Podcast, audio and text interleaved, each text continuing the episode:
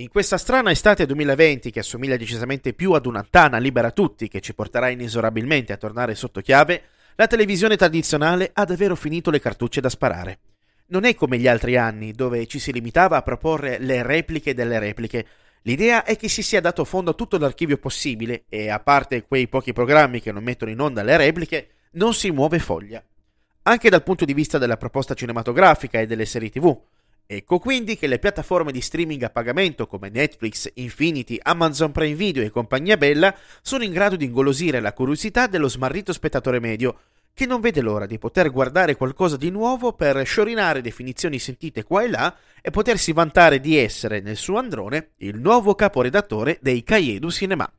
E mentre lo smarrito spettatore medio va in visibilio per quello che gli ha consigliato l'amico o la ragazza con la quale spera ardentemente di poter avere una possibilità ed ignora ciò che di buono ci possa realmente essere, ecco la proposta che per due giorni almeno dà un senso a questa piatta estate 2020. Baki. Baki è un manga, fumetto di piccolo formato originario del Giappone, creato dal mangaka Keisuke Itagaki, incentrato sul mondo delle arti marziali, pubblicato sulla rivista Weekly Shonen Champion dall'ottobre 1991 e tuttora in corso. Il manga segue le vicende di Baki Hanma, un giovane ragazzo che ha una grande passione per le arti marziali. Cresciuto dalla madre benestante, che lo spinge a seguire le orme del padre, Yuichiro Hanma, che è ritenuto il combattente più forte del mondo. Baki si allena duramente, esponendo il proprio fisico ad esercizi che vanno oltre l'umana concezione e comprensione della fatica e del dolore. Quando suo padre uccide l'amata madre, il suo unico obiettivo è quello di diventare ancora più forte per sconfiggere il genitore e poter avere così la sua vendetta. La serie fumetti originale sono stati tratti tre spin-off: New Grappler Baki, Baki Sonso of Ogre e Baki Dou. In patria la serie ha avuto e gode tuttora di un grande successo, a tal punto da creare un videogioco per PlayStation 2 e due serie animate. Netflix, da diversi anni ormai uno dei colossi dell'intrattenimento in streaming, ha creato contenuti originali legando il proprio nome a film e serie tv. Cercare di ampliare l'offerta dei suoi contenuti negli ultimi anni sta puntando molto sull'animazione giapponese, in modo tale da dare visibilità a serie che altrimenti rimarrebbero nell'oblio oppure viste soltanto da pochi appassionati. Baki è una serie incentrata sul mondo delle arti marziali, ma a differenza di molti altri anime che trattano lo stesso argomento, lo fa in modo decisamente originale. Ciò che subito salta agli occhi dello spettatore sono i personaggi, dei veri e propri armadi a quattro ante in legno di rovere, con fisici esageratamente muscolosi e scolpiti. Altri tratti distintivi di questa serie targata Netflix, che ha luogo cronologicamente dopo il torneo che nella serie manga è la seconda, sono la violenza grafica di tradizione prettamente pulp, che fa parte della cultura nipponica.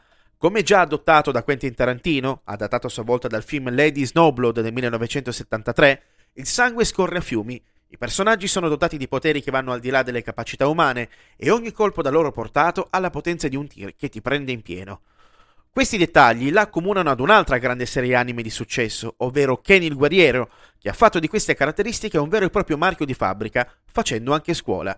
Anche se alle volte pare che Baki si discosti ampiamente dalle arti marziali per alcune scene che hanno degli intrinsechi contenuti anche comici, molti sono i riferimenti ad artisti marziali e lottatori realmente esistiti.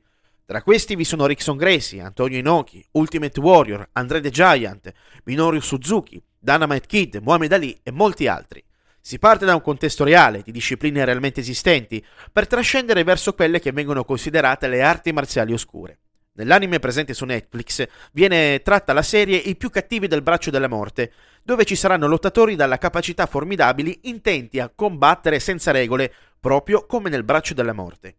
Questi supercriminali non si conoscono tra loro, ma riescono ad evadere contemporaneamente da diversi carceri di massima sicurezza sparsi per il mondo.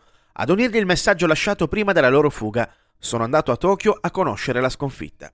Il fatto che Netflix si sia interessata allo sviluppo di una delle serie di grandi successo degli ultimi anni dell'animazione nipponica fa riflettere su come l'animazione giapponese non sia più argomento settoriale per pochi appassionati, ma bensì tematica in grado di abbracciare una più ampia fetta di spettatori e non solo.